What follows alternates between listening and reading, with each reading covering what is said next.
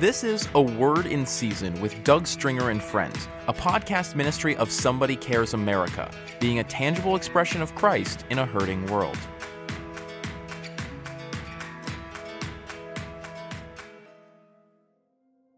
Welcome to A Word in Season with Doug Stringer and Friends.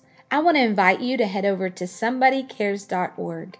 There, you'll be encouraged to enter your email address and you can tailor make the kind of content you want to receive from us. Maybe you'd like to know more about local and global prayer initiatives or our chapter and centers compassion outreaches. Maybe you're looking for a way to partner with disaster relief and want to hear more about what Somebody Cares America is doing. We also host bi monthly transformational leadership calls. These are a great encouragement throughout our network. So, again, head over to somebodycares.org and sign up for these resources. And while you're there, be sure to check out the Somebody Cares store. You'll find books like Born to Die That We May Live, where Doug shares about the journey from the manger to the cross and how the life of Christ fulfilled every Old Testament prophecy. Now let's lean in and listen today as Doug shares about the great exchange.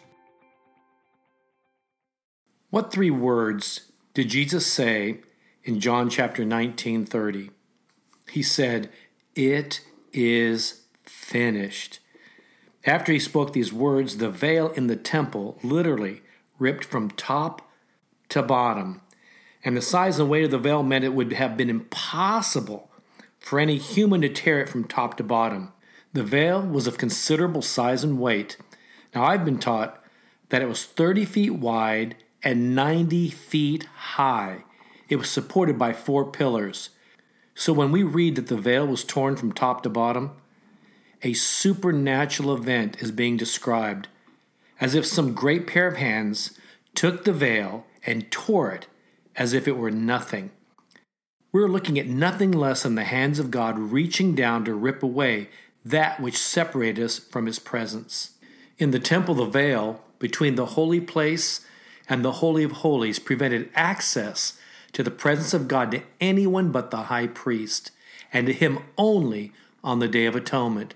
We can read this in Ephesians 2:18 and Ephesians 3:12, and it describes the significance of the veil being split in two. So this veil in the temple separated the holy place from the holy of holies because the holiness of God would not allow the presence of sinful flesh before him. No one was allowed to go behind the veil into the presence of God except for once a year, when the high priest was allowed to go into the Holy of Holies in order to make atonement for the people. So when Jesus, the high priest of the new covenant, finished his work on the cross 2,000 years ago, he shouted, It is finished. His sacrifice was not only acceptable, it was so perfect and powerful that it ripped away the veil of the temple, giving all of us access to the presence of God through faith. Throughout the world during the season of Passover, Passion Week, and Resurrection Weekend, many reflect on the high cost of love that was literally displayed on Calvary 2,000 years ago. While many have come to see it as a time for Easter bunnies and eggs, there is a total contrast and distinction between the merchandising of Easter and the sacredness of the death, burial, and resurrection of Jesus. For millions of Christians around the globe, it's a sacred time and a reminder of the great sacrifice that bought our salvation and freedom. May we never forget the price that was paid for us. Each time that I've visited Jerusalem, I've taken time to go to the empty tomb. And when you leave the tomb, the inscription on the door says, He is not here, He is risen. Throughout the Middle East, each resurrection weekend, you'll find Christians greeting one another with the words, He is risen. And the response is, He is risen indeed. You see, He bore the crown of thorns that we may have a crown of life.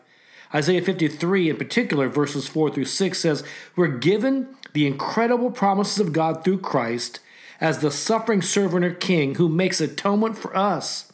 He bore our griefs and our sorrows, was stricken, afflicted, and wounded for our transgressions, bruised for our iniquities, crushed for our peace, and by his stripes we are healed. Wow, what a prophetic picture of the fulfillment that took place 2,000 years ago. I call this the great exchange through the high cost of love on Calvary.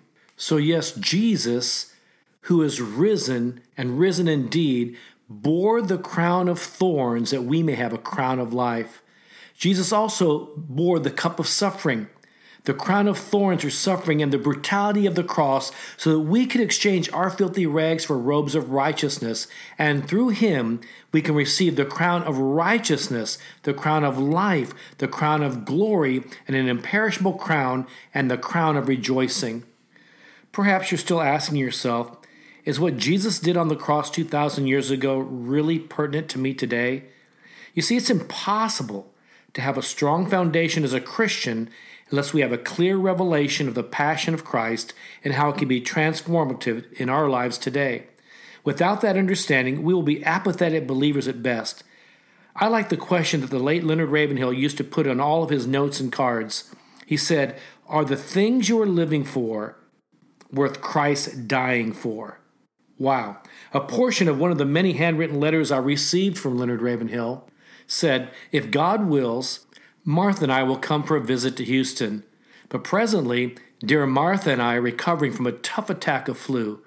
Then the sciatic nerve in my left leg struck a painful blow. Now I have a limp. But so did Jacob, and it does not seem I shall travel much this year. But with the psalmist we say, My times are in thy hands, ready to stay, ready for my place to fill, ready for service, lowly or great, ready to do his will. His letter ended with this he is no fool who exchanges his burden of sin for the burden of the Lord. Brother Ravenhill had all kinds of phrases that seemed to leap right up off the pages and would hit me square between the eyes. This one was certainly no exception.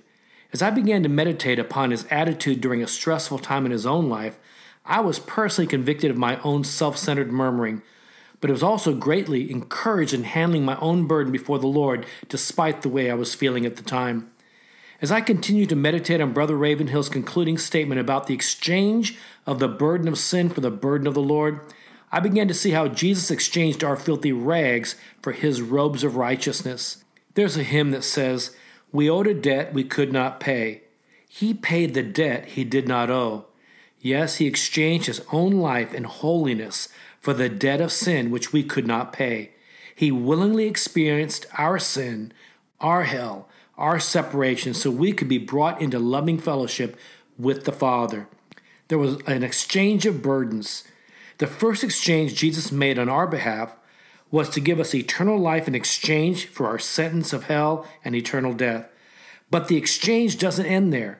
We should be willing as Brother Ravenhill said, to exchange our burden of sin for the burden of the Lord.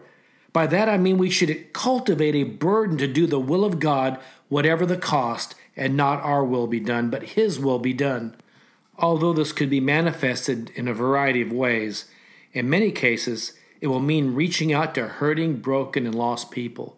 But whatever the Lord's burden is for our lives, that is what we should be willing to embrace in exchange for our sins.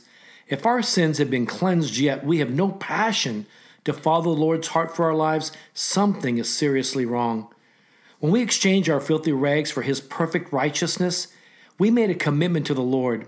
In that commitment, we said, Not my will, but your will be done. I no longer belong to myself. You have bought me with a price, and that price was your very own blood. Paul, an apostle, challenged the Corinthians on this very matter when he said, do you not know that your body is a temple of the Holy Spirit who is in you, whom you have from God, and you are not your own? For you were bought at a price, and therefore glorify God in your body and in your spirit, which are God's. That's 1 Corinthians 6 19 through 20. Paul seemed to be asking the question or wondering if the Corinthians had forgotten their foundation stone of a fruitful Christian life. Christianity is not living any way you want, with a quick call to Jesus for help whenever you get yourself in trouble. The life of faith is not a pick and choose game where we keep up with what we like and discard what we don't. Christianity is not making the Word of God fit what we want so we can continue to satisfy our own fleshly desires and greed. Our quest should be to fit into God's plan rather than trying to squeeze Him into ours. I believe this is still a watershed issue that should challenge our values each and every day and today. Despite the fact that Jesus died to give us new life through his resurrection, We're often too busy thinking about and doing things which amount to resurrecting the old man rather than living in resurrected life, so it becomes very easy to get off into error. Jesus, through the work of the cross, now gives us access to the presence of God, forgiveness, salvation, healing, and freedom as we choose to surrender to Him. The great exchange and His high cost of love grants us the power of the Holy Spirit and the hope of glory Christ in us. I remember a conversation prior to Resurrection Weekend in 2020 with my friend Pastor Jeff Kersey of Mount Horeb United Methodist Church in South Carolina.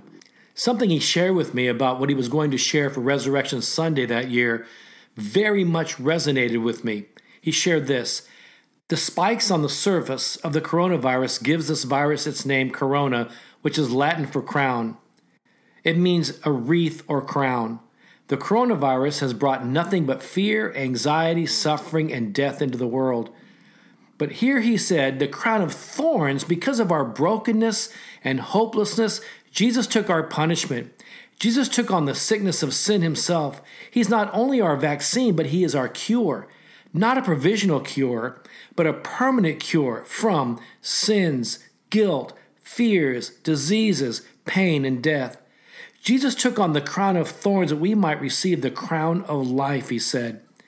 He quotes James 1:12 when it says God blesses those who patiently endure testing and temptation. Afterward they will receive the crown of life that God has promised to those who love him. He quotes Revelation 2, verse 10 about the church of Smyrna. But if you remain faithful, even when facing difficulties or challenges or death, I will give you the crown of life. See, crown Jesus as King of Kings and Lord of Lords, he says. Revelation 4:10 says, "One day we will lay our crowns down before the Lord." And Revelation 19:12 says, "His eyes were like flames of fire, and on his head were many crowns." He then says, "Hold up the crown. This resurrection, join me by lifting your hands to Jesus." All hail King Jesus. He is risen. He is risen indeed.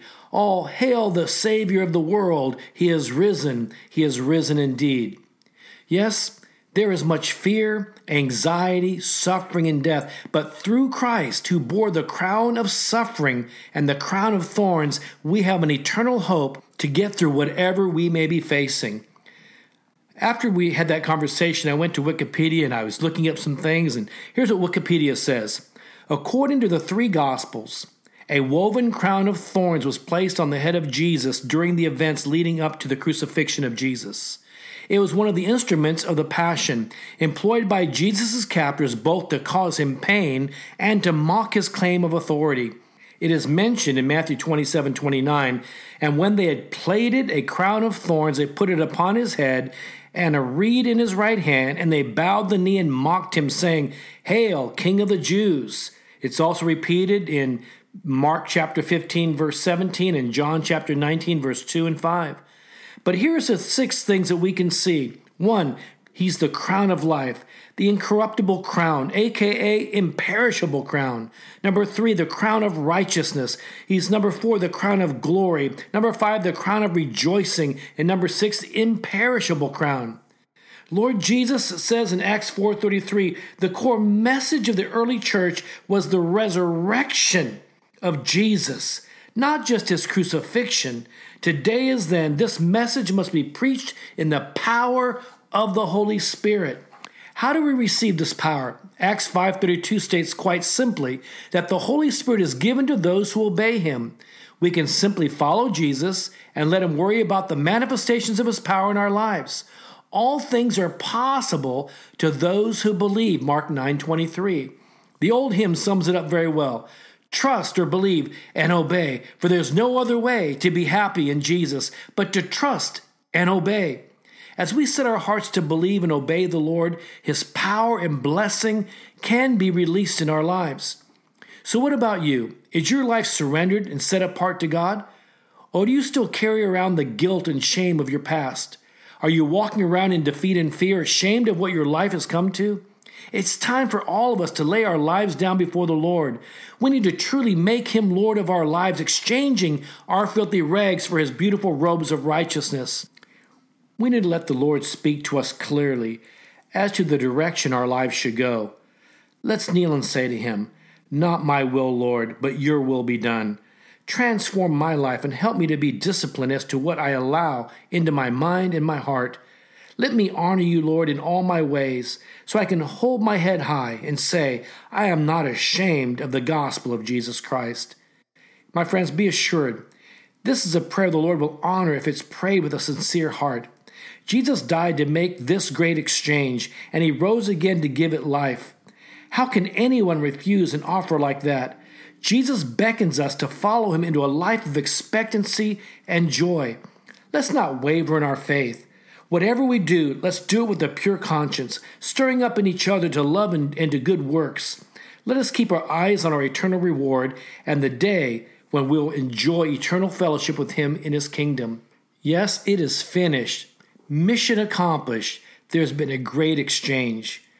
We read the words of Jesus in Luke chapter 12, verse 50. He says, I have a baptism to be baptized with, and how distressed I am until it is accomplished or finished. The net version says it this way I have a baptism to undergo, and how distressed I am until it is finished or accomplished. Jesus declared in John chapter 19, verse 30, it is finished. In other words, he's saying, it's accomplished, it's finished, the exchange is done. At times, we personally may be confronted with imperfect circumstances, yet through Christ we can find a perfect love greater than words, a strength and a joy unspeakable, a peace that surpasses human understanding, and a vision of hope beyond what we may see at the moment in our lives.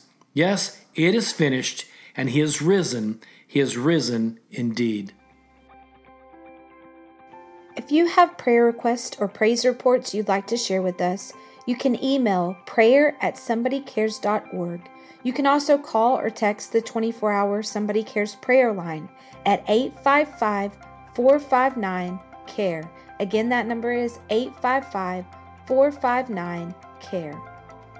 You can also partner with us at A Word in Season by subscribing to this podcast, reviewing it from your favorite listening platform, and sharing it on your social media today. We hope you enjoyed this episode of A Word in Season with Doug Stringer and friends, and ask you to prayerfully consider supporting the ministry at somebodycares.org or by texting your donation amount to 805 422 7348. Please join us again for A Word in Season with Doug Stringer and friends.